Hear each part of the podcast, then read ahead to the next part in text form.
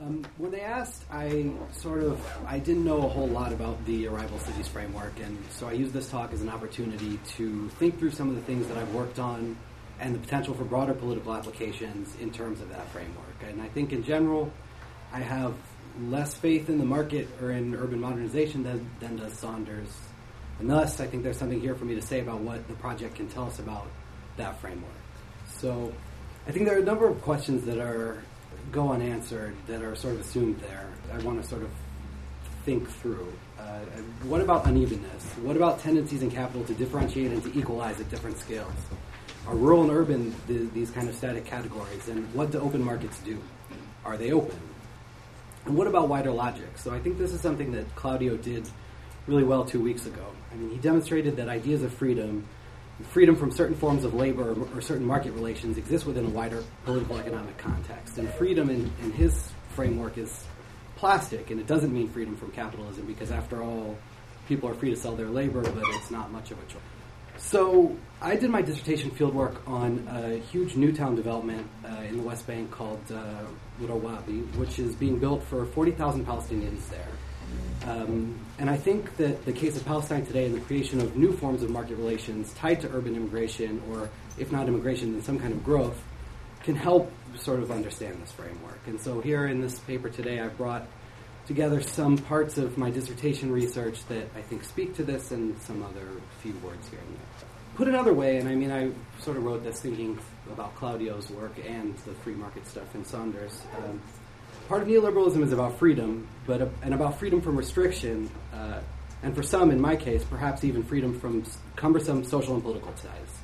Uh, there is, as Neil Neil Smith described, a universalism embedded in the empire of capitalism that's contributing towards the kinds of outward-looking aspirations that my Newtown development uh, and places like it can encourage.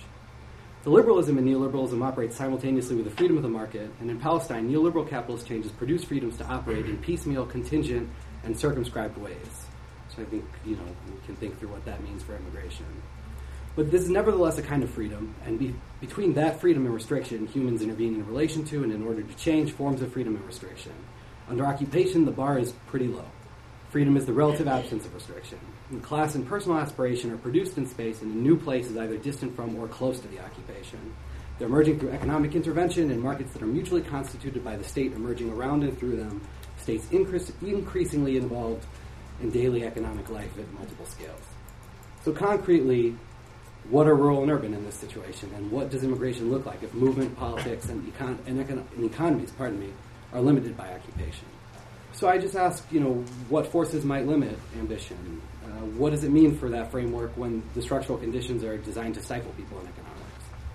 So a brief introduction to sort of my wider work, and then I'll talk about the housing development itself. So today, the appearance of growth and descriptions of political change and stability often contradicts the reality on the ground in Palestine.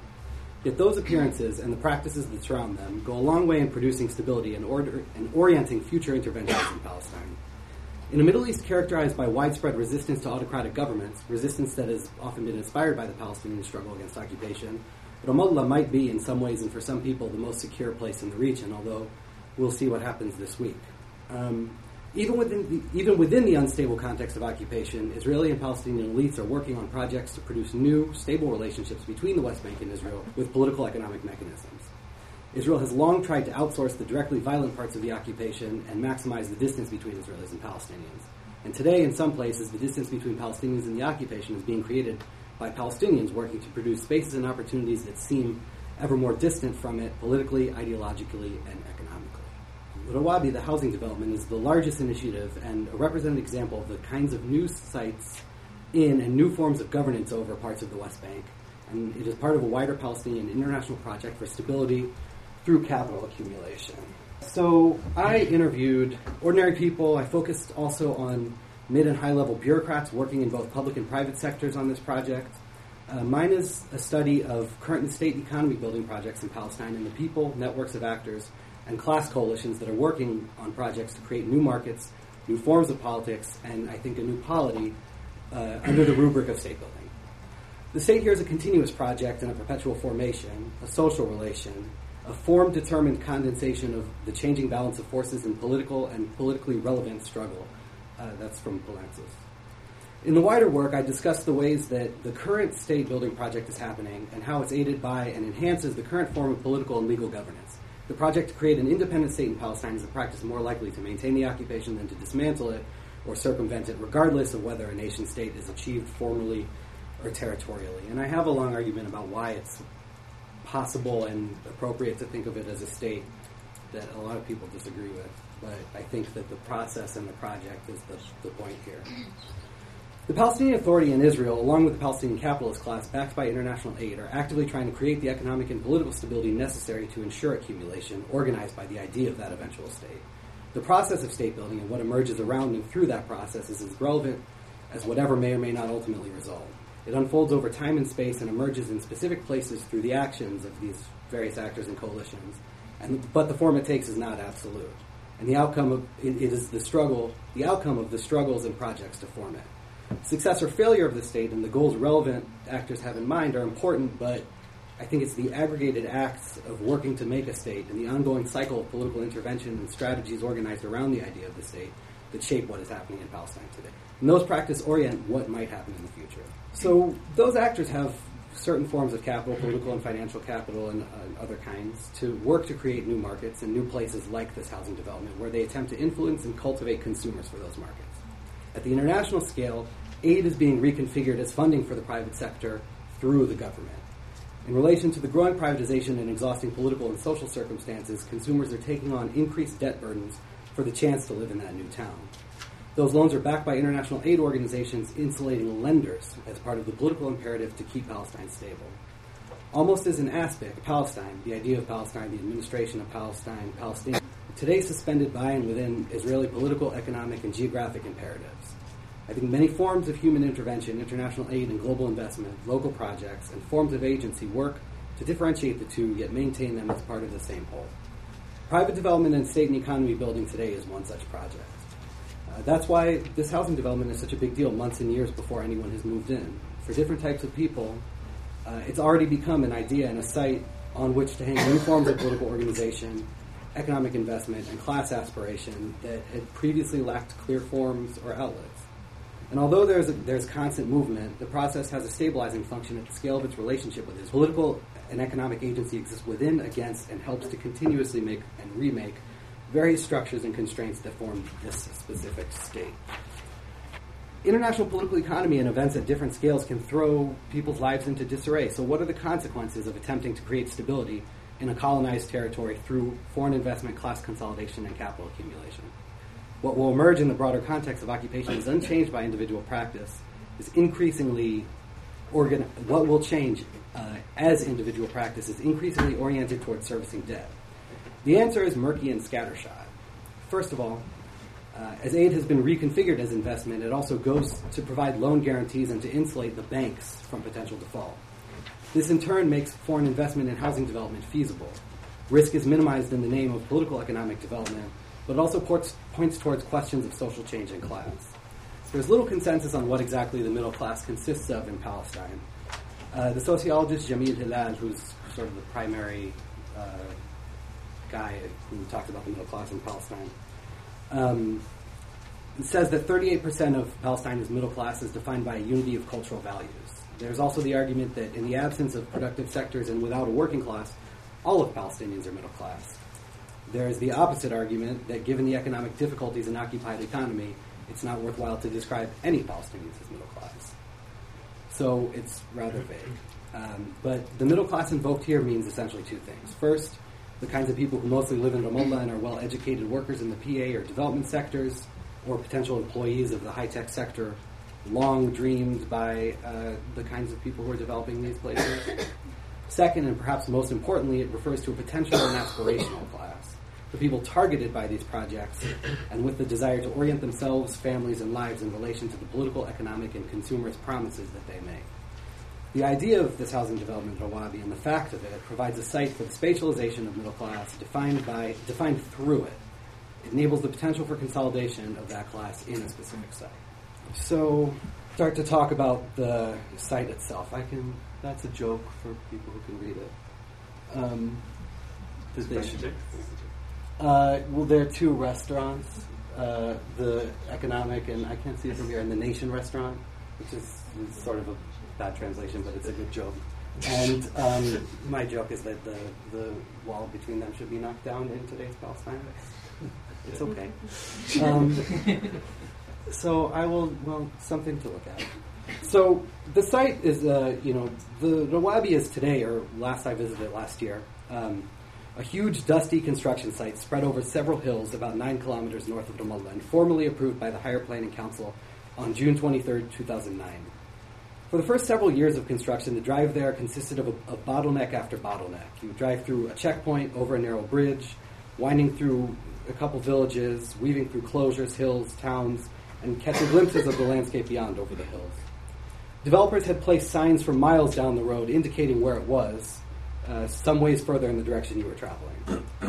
On my first trips in, you know, to sort of start this particular project in 2009, in order to get there, you had to take a windy, steep road, the Bir Zayt road, and then go a few minutes past the university uh, and take a left towards Arthara.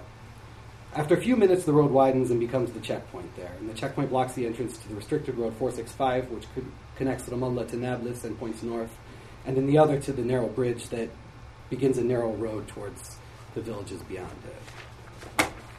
And although the checkpoint was ostensibly decommissioned in 2009, it still exists and appears to be staffed constantly, uh, giving not only the appearance of Israeli presence, but also the ability to close the roads at any time.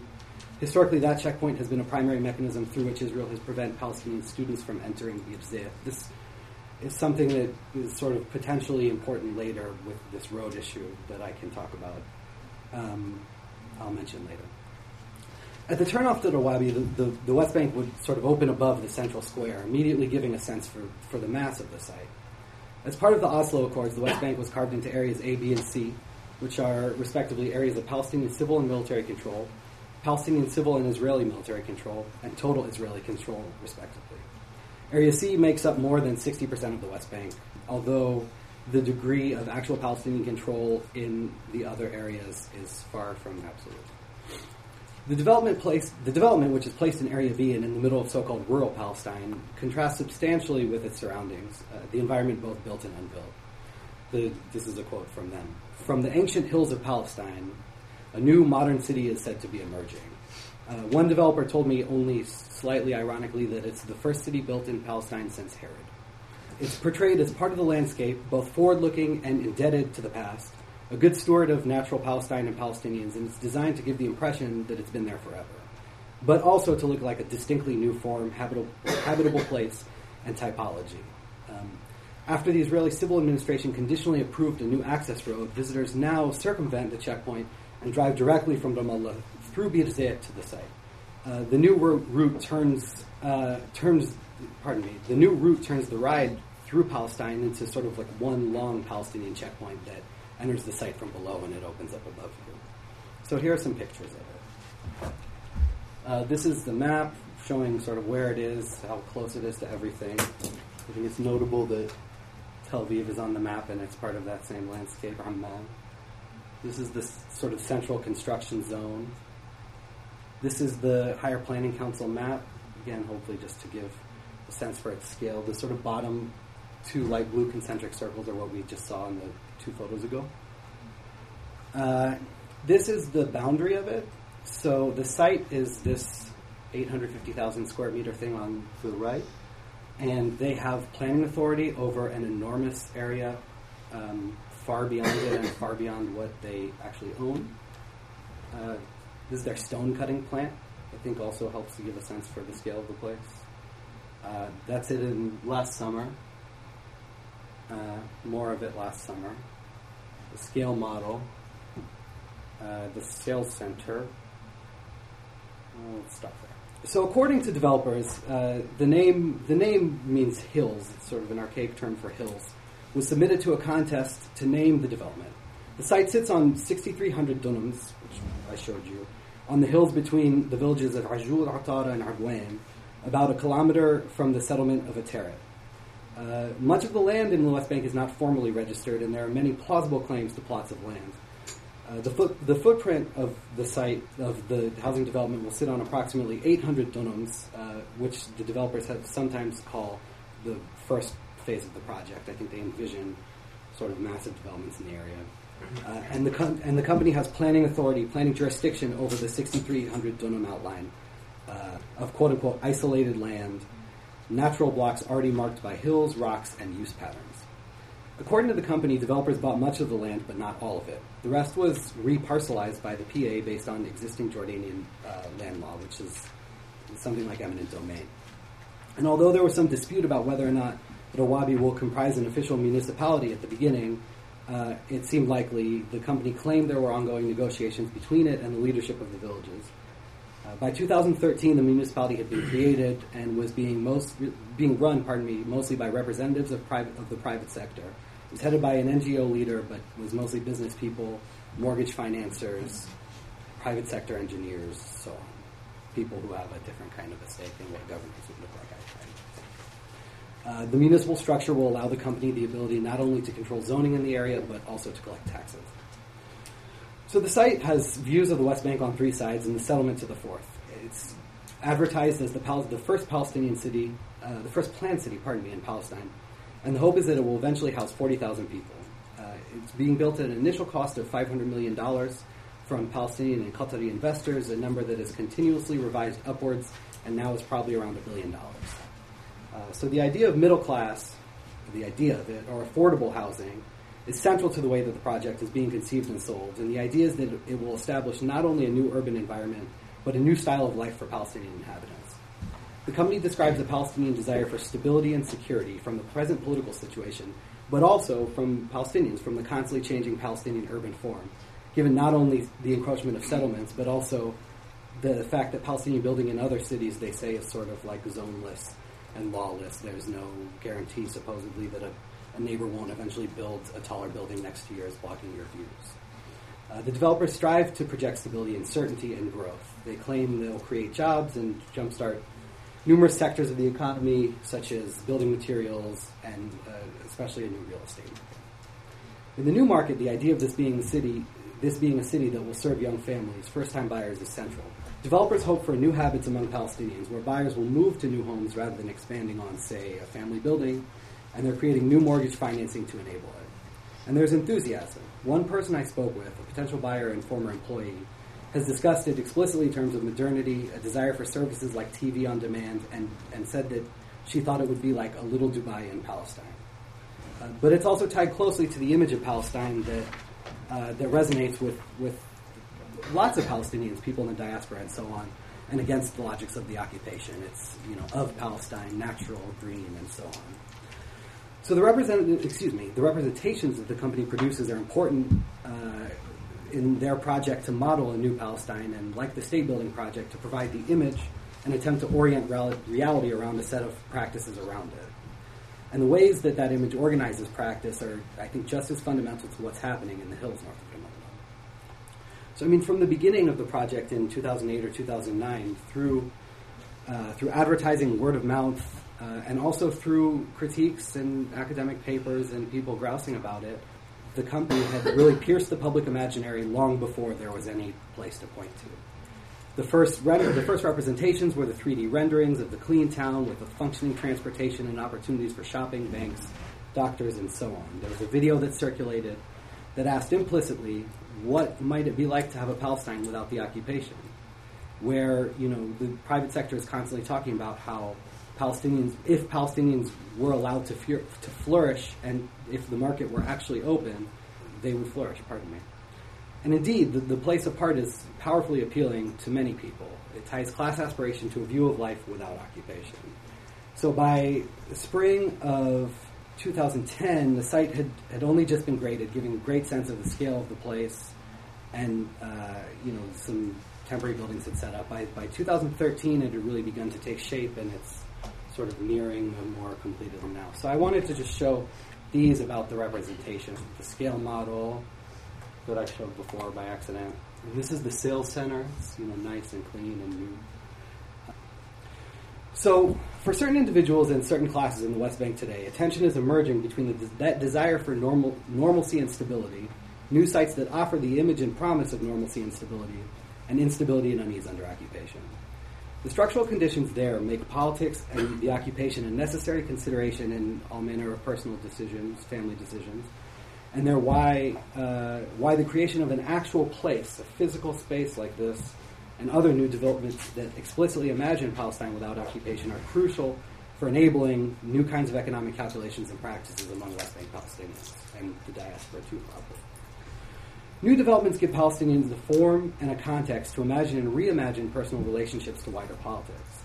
So I contrast attitudes among potential buyers with residents and political leaders of the villages surrounding it. Specifically, I examine the ways, this is in the next section, I examine the ways that both groups conceive of their relationship to Palestine and to their futures in terms of the changing built environment. And I ask how do different people participate in these new visions and places in different ways? How are they incorporated?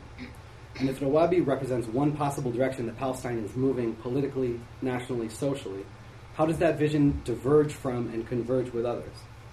Uh, so, in the first part of this section, I'll kind of describe using one one good example uh, how middle class potential buyers see an increasing possibility to modernize into a depoliticized lifestyle in the West Bank, while the villagers who provide one of the main images of Palestinian identity and much of the actual land for the site are excluded.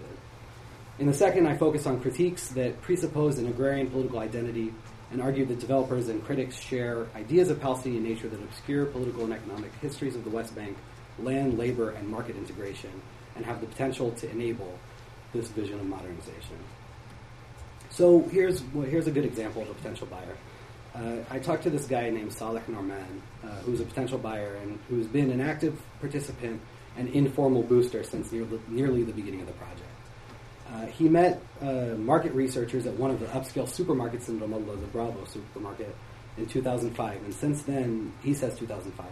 And since then, has worked with and participated in focus groups with them every few months. Uh, he's an IT specialist with the Cooperative Housing Foundation, CHF, an NGO that works on housing issues and home buyer education there. Um, and he's thus well versed in this kind of housing politics and supports new forms of development. He says it all comes down to the necessity to own, to stop renting, which he understands as an indicator of and contributor to his personal instability. For him, the West Bank in the West Bank, owning is essential both because rents in Ramallah are high and because he wants to stabilize as many aspects of his life and his work as possible. He tends to work in three-month project-based contracts, uh, and he believes that new loans will give him, his wife, and his six children the ability to own, own a new home, which will in turn insulate them from economic instability and rapid changes in the rental market. Mortgages against the new apartment will allow them to occupy it immediately, and the borrowing itself gives him, he thinks, immediate stability in a home that would otherwise have to come only at the end of years of saving. So, despite his short-term contracts, he barely mentioned the potential complications that could emerge from from taking on massive debt. Uh, he wants change that is both immediate and lasting, and accumulating debt gives him both. The mortgage apartment will bring stability, he says, and he feels like it's time to move away from Ramallah and from, quote, no system and chaos into a new modern house uh, without the same disadvantages of Ramallah. He says that the city has not, that Ramallah has not been able to, co- to cope with the growth after the Oslo Accords, with the proliferation of NGOs, uh, the sort of return of the people who became the PA, the return of the PA itself, and the in-migration of Palestinian workers like him. A move to the new city will be a move away from crowds and to good functioning services in a neighborhood. He says he currently pays $400 a month to rent an apartment in five floors and 20 units, which is pretty low. Um, his building is already large and cumbersome, uh, almost like a neighborhood, he says, but it's severely underserved because it's a building. And it was built in an area without planning and zoning. Uh, the roof leaks, and he endures the conditions because finding another rental in the current market would be, quote, a financial catastrophe. He used that word, catastrophe. Um, he continues that Rawabi will give him a bigger, cheaper place with a modern layout. There'll be public space and greenery for kids, strong IT infrastructures, schools, hospitals, movement, and, quote, calmness and quietness. His neighbors uh, and the similar prospective consumers uh, will be engineers, doctors, and the middle to upper classes. Um, the infrastructure will be superior, transportation will be superior, the streets will be better, there'll be better distribution of services, water, sewer, electrical, communication system, and so on. And he says, while there are, quote, a lot of obstacles, if it is done as planned, it will be excellent. From an IT perspective, he says it will be, quote, just delightful. Uh, he's already thinking of, I, I liked him, uh, he's already thinking about the, the potential for change, the potential for a different life, and he thinks that the, this new city is going to give him a framework to imagine it. He's really enthusiastic about it and the plan, and he he quote plans to move in, even though he had yet to visit the site when we talked. I think in 2010 was the last time I talked to him. His ties to the firm, his excitement, and his kids are the result of the, the commercials and the advertisements, the 3D rendering, and so on. And he knows that the political climate is uncertain, but he insists that it's not a political project because it's a private initiative. And although he is himself, quote, politically neutral, he does worry that he'll be an ongoing consumer rather than an owner. Will the Israelis stall the project, he asks? Uh, but in the end, the draw of individual stability and the desire to extract stability from an unstable situation is, is stronger. He imagines that, uh, that the city itself will be stable, wealthy, and part of the specific character of Palestine, and, and that it offers potential buyers an alternate future, or at least it offers them a long term commitment. So people obviously are critiquing this quite a lot when I asked the different potential buyers about critiques, uh, both generally and in terms of normalization of the occupation, she said, quote, Palestinians only like whining. And she suggested that instead they should go and do something rather than criticize. For her, the national dimensions of the politics are about the ability to do something simply rather than doing nothing. And she suggests that the wider occupation does not necessarily play a role in the development. The developers, she says, don't care about A, B, and C. They, they have, she thinks, the power if they want a road, they'll get it.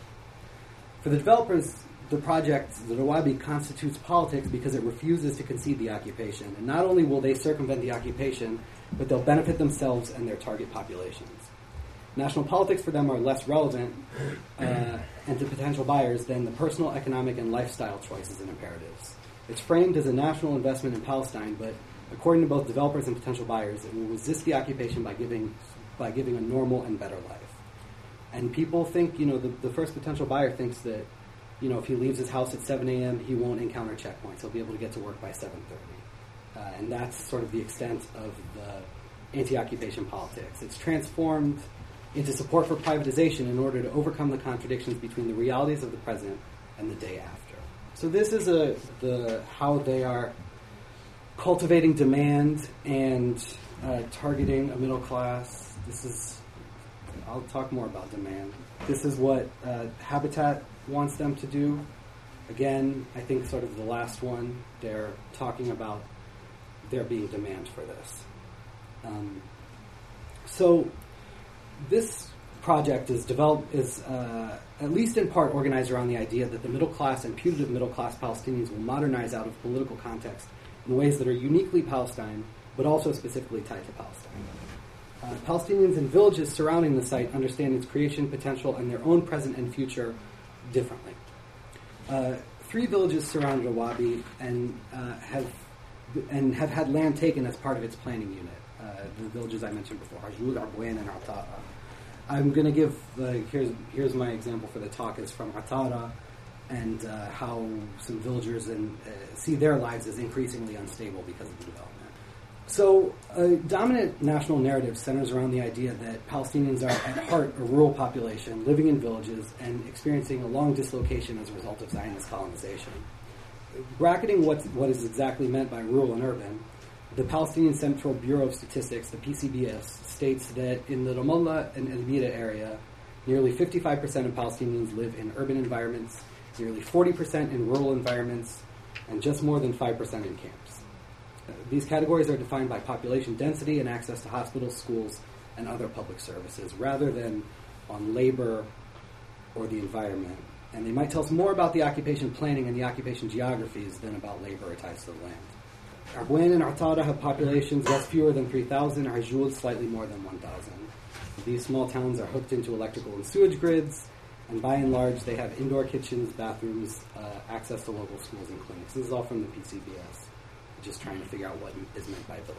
In late 2010, uh, near the end of my research, uh, the sort of main part of research, I, I, had a huge amount of data and proprietary information, uh, and I was beginning to sort of form the argument about economic and physical restructuring in Palestine. And I spoke with the then president of the Atara municipality and his colleague uh, at the municipal building there.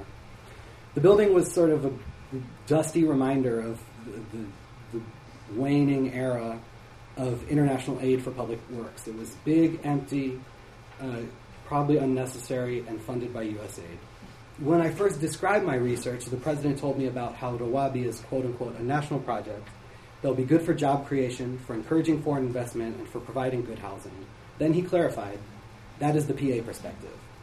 The position shared by the president, uh, him, oh no, pardon me, the, the, the, actual president of the PA, and the Ministry of Local Government, uh, and the one they implement. That's what he said. Uh, he reiterated that this was, quote, the position of the government, both to make clear that this is a decision that has been made elsewhere and also to feel out my willingness to hear critique because of the way this thing has been so understood and talked about. He continued, the PA, the US, and Israel support it. Americans come to visit all the time. Tony Blair came. Americans keep coming. Uh, Yossi Beilin came and said that it showed him, quote, the Palestinians are starting to think correctly. And the visitors all believe it's good and will create uh, will be good for peace and for the economy. However, he and his constituents have mixed feelings. They support it, quote, quote unquote, they support it, but not in this way and not at this scale. The residents experience firsthand the reparcelization and incorporation into the Rawabi's planning zone, uh, and he fears that this will leave the wider area open to greater speculation and a form of market based land seizure. By 2010, at least one homeowner was told to stop building an extension on his home because it was within the planning zone. Uh, but really quite far from the site itself. Uh, because it was not designed in accordance with the Rawabi's master plan or the still undetermined, unreleased, unwritten rules of the Homeowners Association. Um, he appealed the decision, and the Ministry of, so what happened is the Ministry of Local Government came and revoked his building permit altogether. Um, other landowners were brought into the housing market and had their, their participation limited to two bad options. They could sell to developers or they could receive compensation from the government. Villagers who owned land in the site footprint were given those offers, and those who refused it were told they could receive fair compensation from a fund uh, in an amount determined by the PA based on pre-Rawabi, pre-speculation land prices. The process supposedly happened very quickly. Land was bought and the reparcelization was expedited, and villagers lost control almost immediately after offers were made. According to the, municip- the municipality, compensation came to around 8 Jordanian dinars per meter squared uh, and shortly thereafter prices tripled. Uh, an official from the Ministry of Local Government claims that the committee set prices at an average of 12 to 20, while some people got as many as 58. So people are talking past each other. Thus, the main village experience of the development is dispossession. One resident made the distinction between economic development and investment. Rawabi, he says, is about investment. It does not help locals. Why build buildings that may remain empty? Why not build factories or support agriculture why not help olive farming instead of uprooting trees to build? And in contrast to the potential buyers I interviewed, he suggested that the process of corporatization and subjecting things to the market makes them less stable. The public private land sale process dispossessed villagers as it enabled opportunities for mobility and long term participation for potential buyers. If everything is consolidated and can be bought and sold, he asks, uh, what would prevent another company from coming and buying it? What if an Israeli company buys it? The company owns the site footprint but has control over a lot of privately held land far beyond it. So if there were new ownership, what would happen to those village lands? Interviews with villagers demonstrated a real anxiety about the conflation of capitalist and national goals. Quote, they took so much. When I asked members of in this municipality if locals were getting jobs, which is something the, the developers talk about a lot, um, he said, there is one job. When the project started, the developers promised jobs, and then they stopped talking about it really, I asked, not one central, one single job? And he said, actually, there's one. There's a driver. So villages in Arjul speculated that because they, they put up a fight against land expropriation and, and the projected municipal incorporation, their village was being punished. Another suggested that workers were being hired from more compliant nearby villagers. A third disagreed. The contractors all came mostly from Nablus. The third one was right. The, the second, pardon me, uh, none of the surrounding villages were especially acquiescent, and none are well represented on the enormous construction site. Not in 2010 when the work was just beginning, not in 2013 when it was happening on a huge scale. Uh, the municipal president says the villagers assumed from the outset that the Rawabi would subsume them and they tried to exert influence on planning and administrative changes. But despite the company's assurances, the councils were not consulted, and whatever information they have about it, they got from the website. The villagers, he says, gave, quote, their land in the middle of Palestine, their vistas looking out over the sea, as far as Syria some days. They gave their good, healthy air the image of a natural Palestine, and they don't anticipate much in return. The hospitals and schools on the site, quote, will be private and unaffordable. If the villages are subsumed within the municipality, uh, quote, we will be zero. But just as, just as important, the privatization of the landscape is, quote, taking them out of history. Villagers couldn't bear to see the name of the area changed. Artada is a Palestinian name. I'm a son of Artada, not of Rawabi. It says Artada on my, D, on my ID, on everything. Even the settlers chose the name Ateret to incorporate themselves into the, into the area's history. Uh, and so, I mean, the kinds of dispossession have been material, physical, political, and also cultural. As Rawabi establishes itself in contrast with the, an existing Palestine and Palestinians, the village experience suggests that many Palestinians will be left behind. The Palestinians who represent the Palestinian identity and live on the land that is fundamental for, this, for the new town and its self image, who are its neighbors, are excluded. Rawabi is forcing villagers into a truncated market relationship where their only choice is to receive minimal compensation for their property or not. They're not participants in the labor market. They increasingly have trouble provisioning or relying on older sources of income derived from the land if they did. Uh, one person said, I used to sell olive oil. Am I supposed to start buying it now? Uh, moreover, privatizing the image of Palestine makes the whole nation unstable in, in their terms. Why would they knock down old houses, he asks. The trees, the songs, the olives are Palestinians, cultural, a cultural part of our heritage. Why change the name? Why uproot the trees, the symbols of, uh, of Palestinian presence? Developers are targeting Palestinians based on certain ideas of tradition and modernity in rural and urban in the context of privatization of the state. And increasingly, uh, village, villages provide that vision, an image of the shared memory of Palestine, and a disappearing reference to it. And so I have this map that uh, the all the tiny little purple are individual plots. There aren't they're not mapped out for the rest of it, but that gives you some sense for how many plots were gerrymandered in. And that's the building that was stalled. I think I should probably start to wrap it up. Um, so, who will live there? Uh, who's going to move into Rawabi? I have um, the question of affordability is still the quote million dollar question, according to uh, Rami Khouri, who was the then running the mortgage financing NGO ML. Uh, developers work hard to integrate economic and individual political and social concerns, and that's why Palestinian desires for stability and a life beyond the occupation are critical. Developers say that a cultural shift is needed, and they target this middle class urban population in order to create a class of new buyers moving out of family homes changing their expectations about what housing should be, and entering into mortgage and land markets as nuclear families and individuals, markets that they may have previously engaged more collectively. At least in the short term, there's a mismatch between the growing availability of housing and the pool of willing buyers. So, what's happening is developers chip away at the idea that Palestinians are predominantly homeowners. Most young people, according to market research carried out by the Palestinian Investment Fund for a sort of similar and competing real estate development, BIHAM, most, most young Palestinians do not consider themselves to be homeowners and would move out of family compounds if there was affordable, quote, adequate housing available. However, the Palestinian Central Bureau of Statistics reports that actually more than 80% of Palestinians are homeowners. Normalcy is powerfully appealing to Palestinians, and in this case, normalcy is increasingly framed in terms of class aspiration, consumerism, individual ownership. These ideas are given shape in the developments and at the same time they fix and distribute capital investment in Palestine and make different and previously unprofitable parts of the land profitable. Real estate development is, cru- is a critical element in the process of making communities for debts, generating capital from land outside of Area A, and integrating Palestinian into regional and global economies. It enables new forms of social life, capital accumulation, the privatization of international aid, and creating and extracting ground rent. On a political level, it's enabled and justified by ideas of the housing shortage and, quote, national priority for affordable housing. The president of the Bank of Palestine told me that uh, at that moment, the economy was still developing, and there's a need to bring in new industries uh, to, to continue to grow. But in order to do that, Palestine needs a financial sector, he says. So the, the two cornerstones of a new economy will be housing and a private pension system. Housing will provide, quote, equity and brick and mortar, jobs, and an increase in consumer spending on white appliances and so on. While the private pension system will provide long term financing and funding for banks. Eventually, the goal is to create a high, a high-tech sector, uh, quote, to follow the Israeli model, hopefully.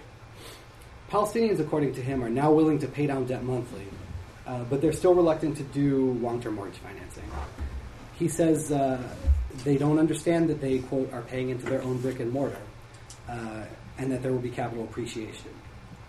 There is a strange ignorance, he says, due in part to, quote, the lack of awareness and people feeling like they're being ripped off. So one of the Emed, the mortgage NGO's primary goals is to, quote, shift the culture and uh, convince Palestinians to equate long-term debt with stability and regularity rather than uncertainty. So Emed has already increased the mortgage market in Palestine fivefold, he says. Um, I'm sure it's more now.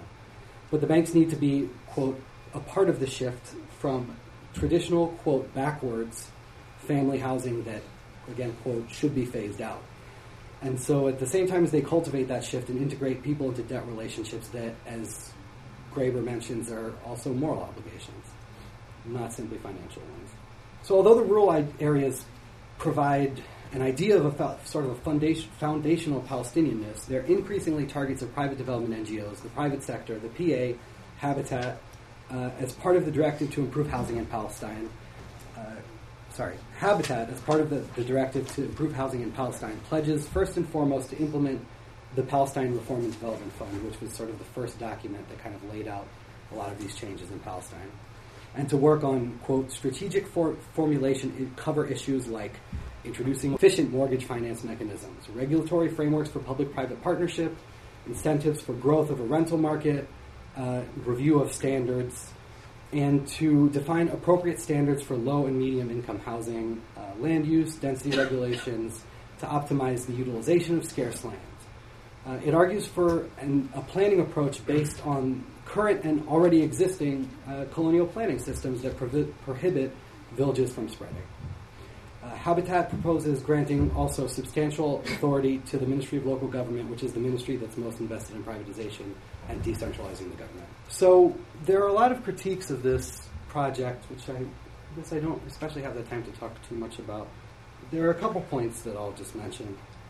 A, a sort of a dominant narrative is that this is is is that quote. This is a, our critic and planner um, says that Palestinian society is small scale and family driven, and that this kind of development is quote an external import of a global phenomenon.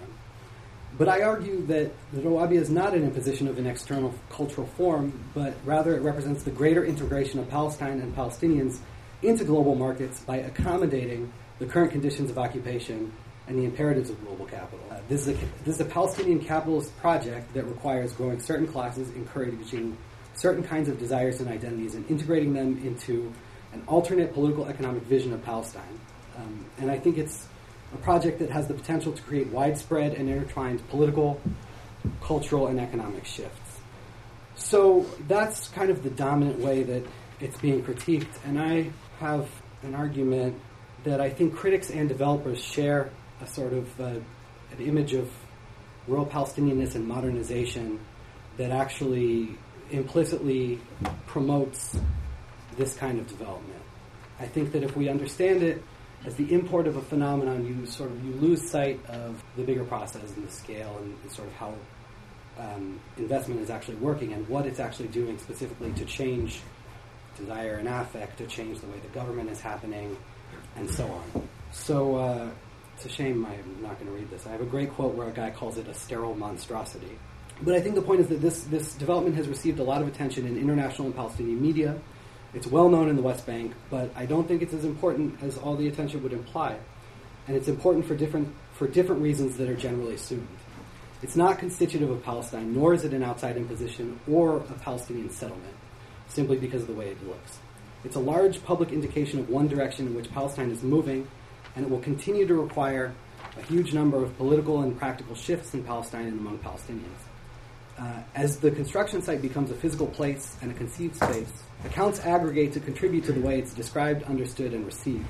And so I hope that my account intervenes into the process of space making through the elaboration of the place where it exists, the political economic origins, broader relationships, ramifications, and the legal, political, and material changes that it requires and that form around it. I sort of continue on in, in that vein and I talk about this image of Palestinian rural identity and how the history of that is tied in in a big way to the occupation and the sort of beginning of the Zionist project and the destruction of Palestinian cities and something that might be described as Palestinian urban culture in Jerusalem, Jaffa, so on. Um, I take a lot from Salim Tamari that's written on this. Um, and I just described that, you know, Palestine has long been part of markets, and this is not a new thing, uh, but it's sort of on process of change and investment